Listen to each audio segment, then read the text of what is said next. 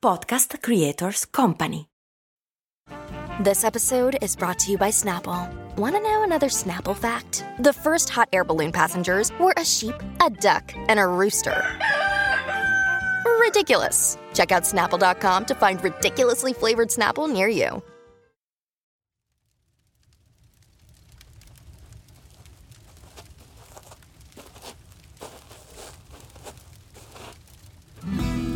Paola Iezzi è una mia amica ed è una delle donne con cui condivido lo humor più stupido e sfacciato che io conosca. Per questo insieme ridiamo sempre molto. È salita 30 anni fa su uno degli ottovolanti più mirabolanti e spaventosi, apici e sotterranei alla velocità del suono, quello del pop, della cassa in quattro, del glam. Lustrini e paillets e strass in scena, eleganza, sobrietà e riservatezza giù dal palco. Paola ha diviso il palco, le canzoni, la scrittura, le copertine, i successi formidabili con sua sorella Chiara. Poi di comune accordo hanno scelto di separarsi al bivio dell'adultità, ripromettendosi che un giorno si sarebbero riabbracciate. E così è stato in occasione di Sanremo 2023. Hanno cantato Furore, hanno recuperato terreno e consensi. Paola è una grande lavoratrice e sa tener duro, come solo certe donne sanno fare, e in questo insopportabile personalismo auguro a chi ci ascolta di avere anche lui, anche lei, un'amica come Paola. Amici come prima è la canzone che porta a Falò nella versione 2023 insieme all'amico Max Pezzali. Notte al Falò nasce per raccontare una canzone, ma finisce per scoprire le persone. Ogni settimana un protagonista della musica italiana si siede davanti al fuoco e mescola frammenti di testo a quelli ancora più preziosi di vita e di scelte profonde. Sono Nicolò Agliardi e provo a mettere insieme i tasselli di chi si è confidato in questa notte al falò.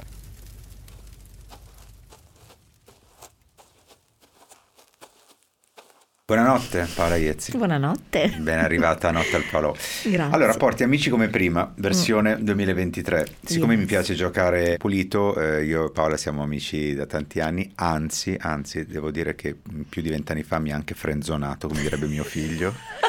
Cioè mi ha dato un palo. Ma io avevo già capito che non eravamo fatti per stare insieme agli Ardi. Io lo sapevo prima di te. E quindi siamo rimasti amici come Esatto, prima. Esattamente. Togliamoci subito il dente e il dolore. Quest'anno compiamo 50 anni tutte e due. Dove li hai messi tu queste 5 decadi? Allora, le ho messe tutte nella musica, credo. Allora, buona parte della mia vita l'ho impiegata a cercare di capire se ero veramente connessa con quello che mi sentivo di voler fare. Poi l'ho capito a un certo punto e non ho più mollato. Credo di avere dato tutta me stessa o quello che ho potuto fare l'ho fatto. Mm. Ecco. Non ho in questo senso delle remore o dei rimpianti o delle cose che dico ah avrei potuto fare diversamente. Ti perdoni tutto, come dice una tua canzone? Eh, Allora, il perdono è una roba difficile, però diciamo di sì. Oggi sì, che ho cin- quasi Mm. 50 anni, sì. Ho capito la vita, cioè la sto capendo ancora, eh, perché non c'è un manuale di istruzioni, no? Però l'ho Peccato. capita nei, più negli ultimi dieci anni che prima. Ecco, quindi per chi è l'ascolto c'è, c'è speranza. Nel senso, dopo i 40 forse capisci È meglio. una- è- quindi è stata una buona decade 40-50. Sì, sì, è Mm. buona nel senso che ho sofferto moltissimo, eh, più di quanto eh, avessi mai sofferto prima, però nella sofferenza eh, ho capito tante cose. Quindi per citare una frase famosa che viene detta, quel che non ti uccide ti fortifica, oggi mi sento molto più stabile, più forte. Ti posso domandare che cosa non ti ha ucciso?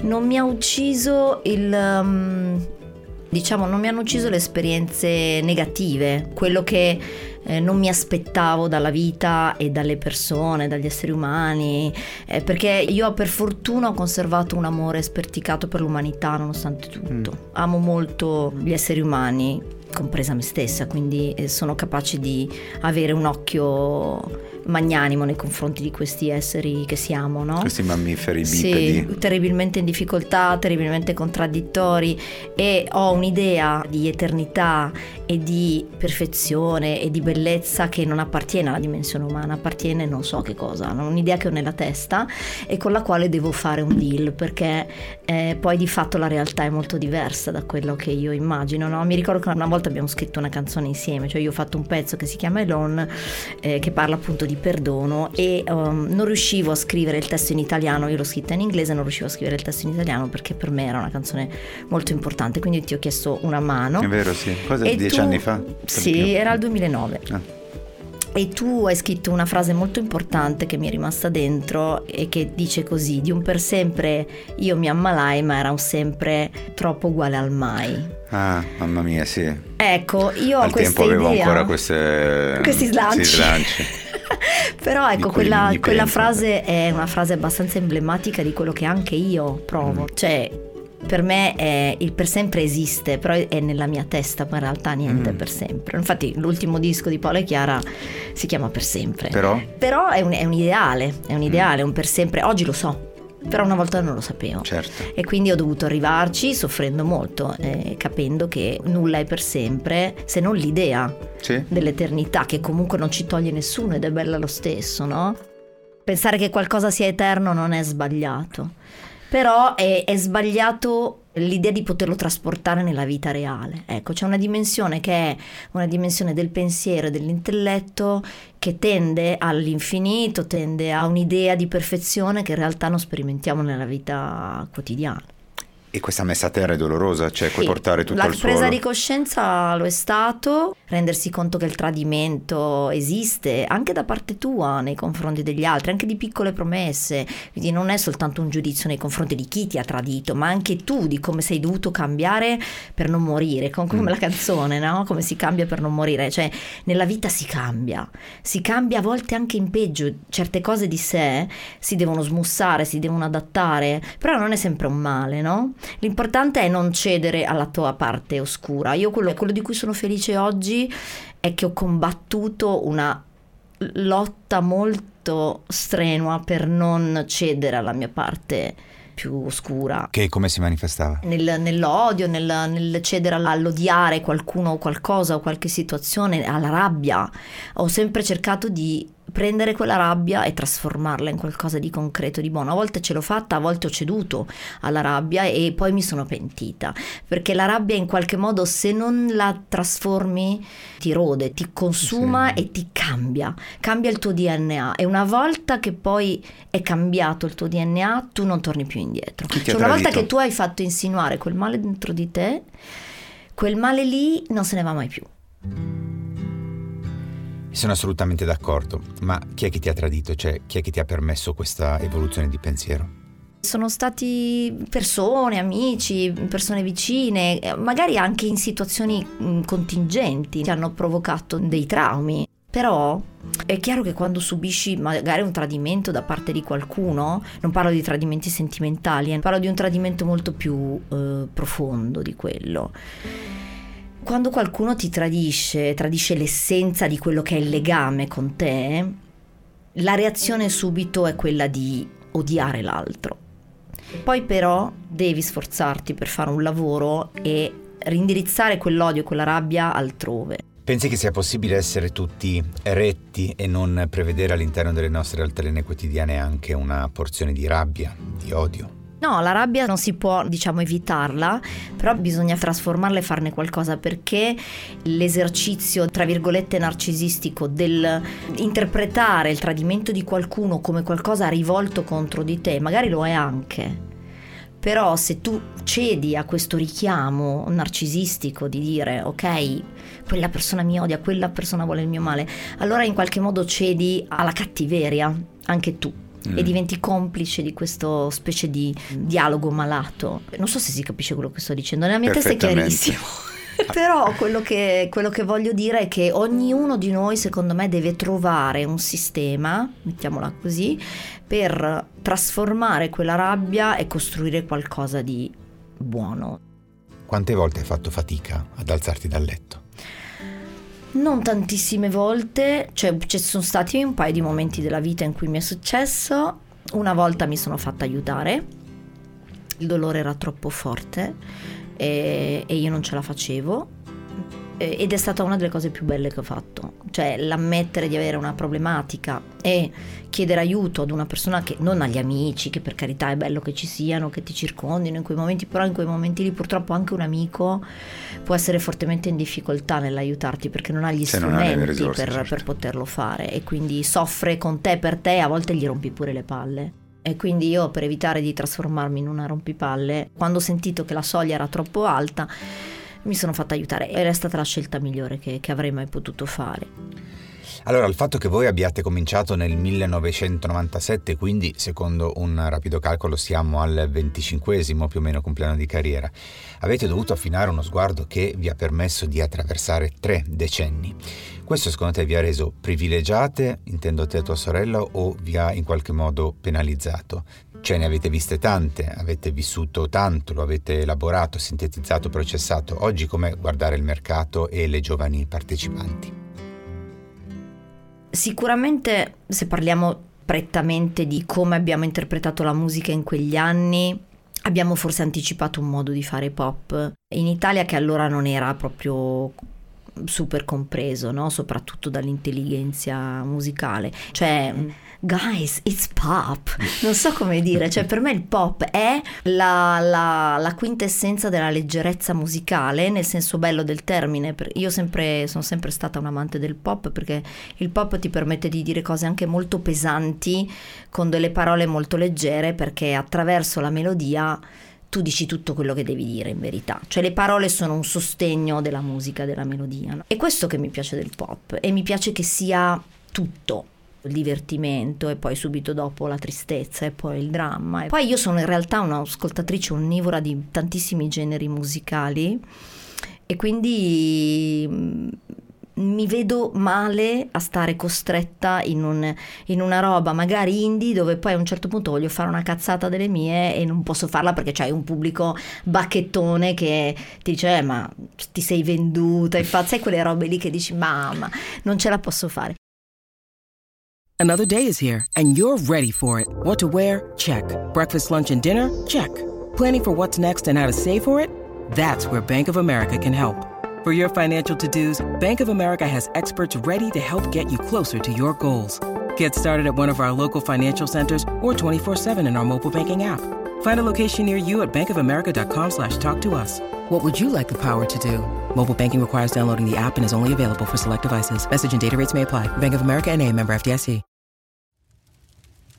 Senti, a proposito di questo, la comunità che tanto valorizza, nobilita, protegge, non rischia di incastrarsi nell'altra faccia della medaglia e diventare eh, settoriale nello zelo, un po' ingabbiante, esageratamente determinista.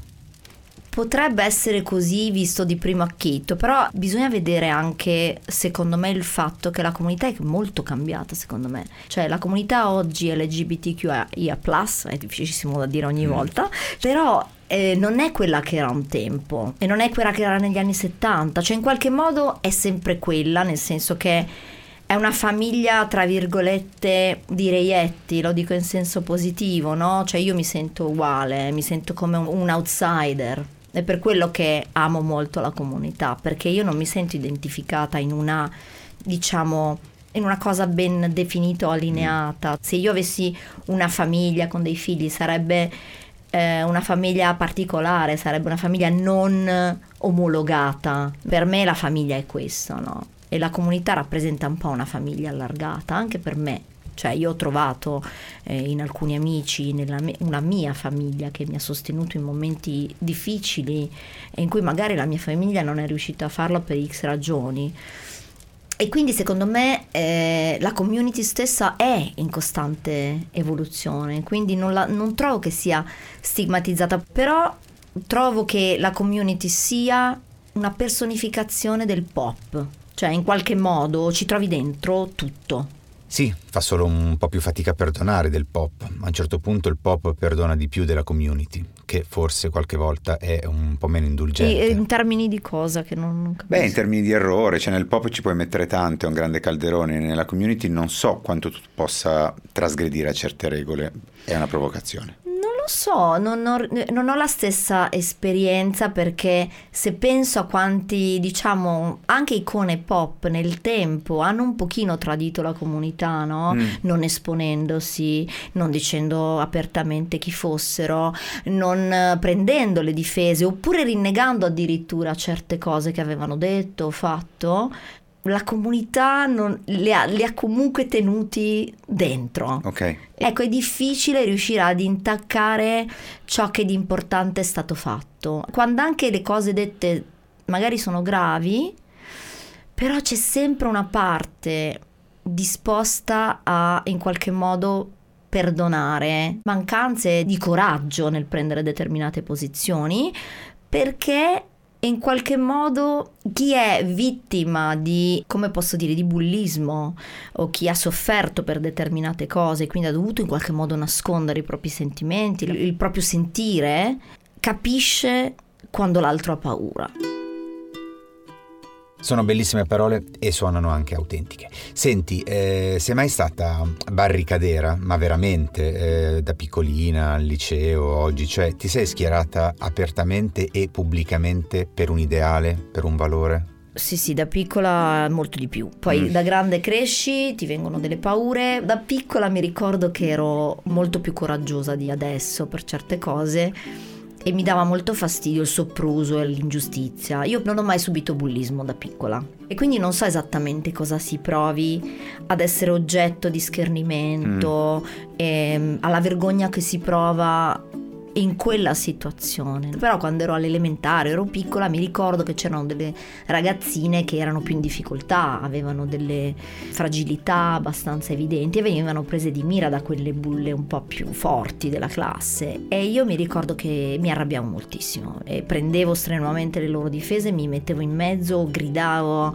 E poi perché il coraggio è andato un po' dissolvendosi? Perché secondo me è anche il bisogno di essere accettati dagli altri, di non essere sempre in prima linea e combattere. Forse sono le paure che ti fanno sviluppare il senso di conservazione. Cioè a un certo punto della vita, forse perché stai crescendo, hai bisogno di sentirti comunque accettato. Questo non vuol dire che io abbia smesso di espormi, però ho iniziato a farlo in un modo meno così istintivo, più ragionato, più razionale Senti, cosa si dice secondo te sotto traccia delle sorelline Paola e Chiara? Che poi significa cosa si dice alle spalle di Paola e Chiara? Eh, se parlano alle spalle io non, non, purtroppo non lo so dire. E anche riferito. ti dico, mm. mh, mm, non è che mi interessi più di tanto.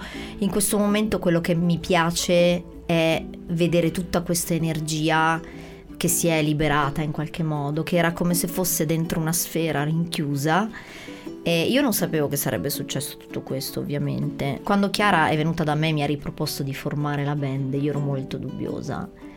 Perché e... l'ha fatto?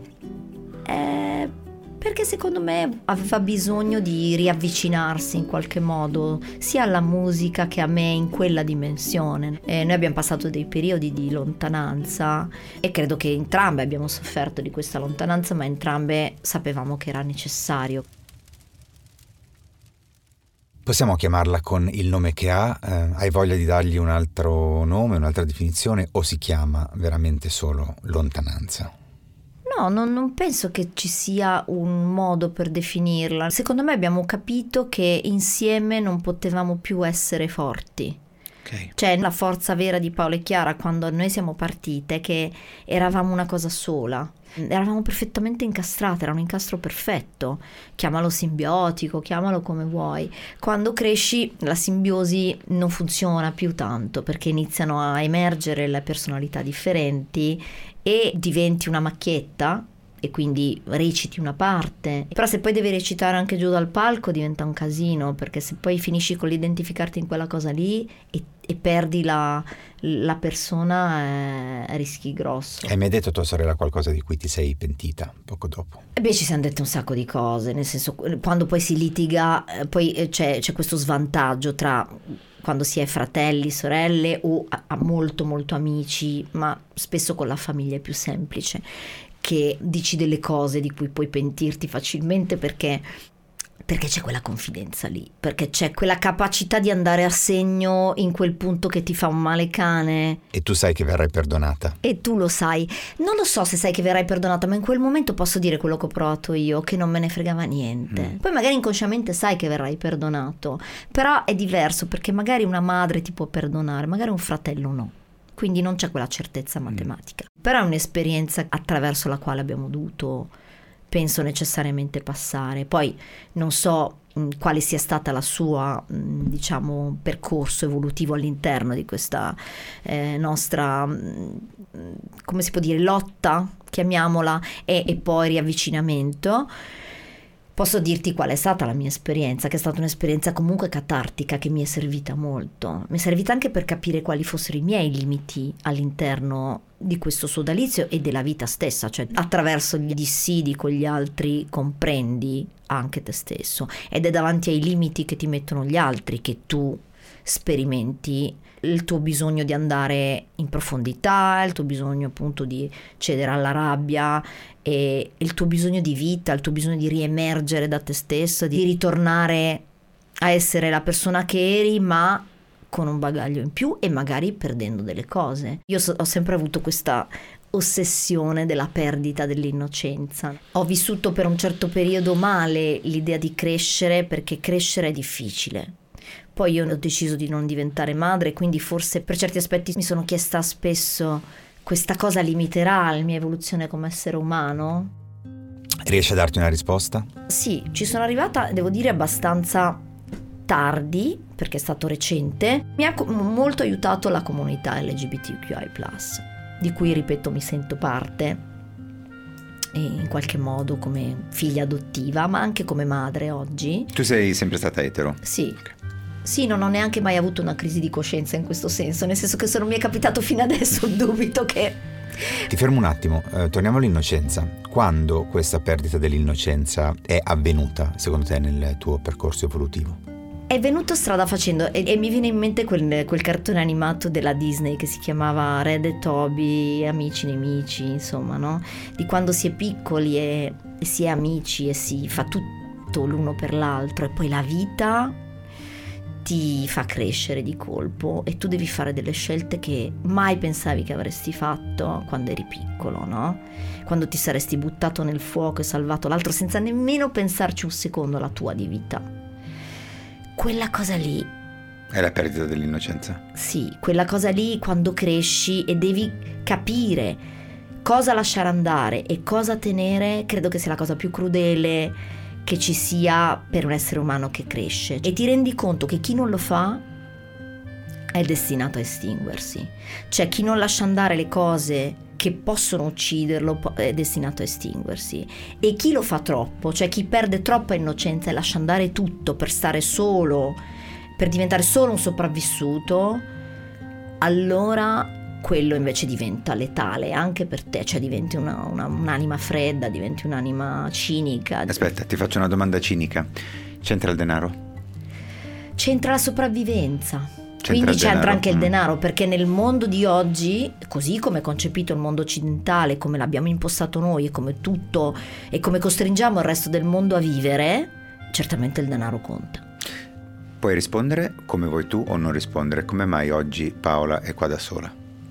Beh, sono qua da sola perché siamo amici e perché facciamo anche scelte diverse e quindi magari io faccio delle scelte mm, che per me sono importanti, ma non impongo eh, a nessuno di fare delle scelte. Hai promesso qualcosa senza mantenerlo? Non cose grosse, cerco se non posso promettere cerco di evitare di, di, di promettere. In generale io vorrei sempre far contenti tutti, è un po' la mia dannazione, però sono migliorata. Cosa ti dicono i taxisti a Milano quando ti Oddio, caricano? signorina, e io so già cosa mi vogliono chiedere. Posso chiederle che profumo indossa? Però io non lo dirò perché sono gelosissima del mio profumo. No, a loro lo dico. Eh, perché, perché sono carini dici, che sì. lo vogliono comprare per le mogli. No, perché certo. mi piace tanto, mi piacerebbe regalarlo a mia moglie. Allora glielo dico. Sei sempre a dieta o ti concedi qualche sgarro? No, quotidiano? sono sempre a dieta. Poi di, di sgar- ieri mi sono concessa perché ho finito di girare il videoclip nuovo. È stato un grosso sforzo. E quindi ho detto mi concedo una cioccolata calda con panna. Agli ardi ci credi che me l'hanno portata acida? No, Ti giurerà. una giornata sfortunata per tutti quella di ieri. Mai una gioia. A che ora vai a dormire? e adesso un po' più tardi, verso l'una. Quanti sogni hai realizzato rispetto a quelli che ti mancano? Allora, ne ho realizzati tanti, ma io non sogno tanto. Io sono una che lavora per obiettivi. Hai guardato Michael Jackson negli occhi a San Siro quando eri piccola? No, purtroppo no, perché lui non voleva essere guardato. Mandava in giro 3-4 sosia in quel periodo, non voleva essere avvicinato, non voleva essere guardato. Pensa che, sai, con quella roba lì di- del rap artist, eccetera, de- di ogni fine anno, il mio artista top era Michael Jackson. È sempre Michael Jackson. Sì, è sempre lui. Monogama? monogama e, e credo che si possano amare più di una persona, in- con amori diversi ovviamente, però poi la persona che ti accompagna in quel momento è, è una fondamentalmente. Sopra di noi sta cadendo una stella, che cosa desideri? Desidero essere mm, felice e per me sono le piccole cose. Faccio più semplice. Uscendo di qua trovi 100 euro sul marciapiede, come li spendi? Ah, boh, magari chiamo il mio migliore amico e andiamo a farci una cena insieme. Lui mi piacerebbe. Ecco, la condivisione è una roba importante. A me piace condividere i momenti con le persone. Amo le persone. Prendi qualsiasi cosa che sia reale, che sia concreta, che sia simbolica e buttala pure nel fuoco per liberartene. Mm. I guastafeste. Li odio. Cazzo, quelli che, che godono nel rovinare le cose belle. Che parola antica. Buonanotte. Buonanotte.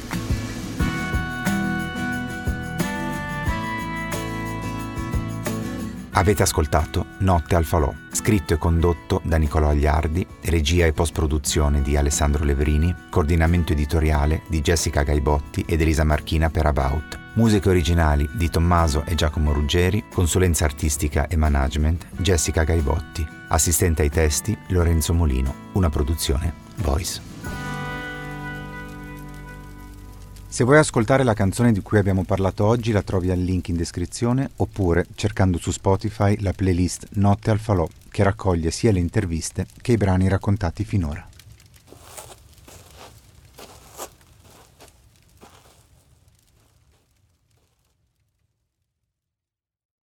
Hiring for your small business? If you're not looking for professionals on LinkedIn, you're looking in the wrong place. That's like looking for your car keys in a fish tank. LinkedIn helps you hire professionals you can't find anywhere else, even those who aren't actively searching for a new job but might be open to the perfect role. In a given month, over 70% of LinkedIn users don't even visit other leading job sites. So start looking in the right place. With LinkedIn, you can hire professionals like a professional. Post your free job on linkedin.com slash spoken today.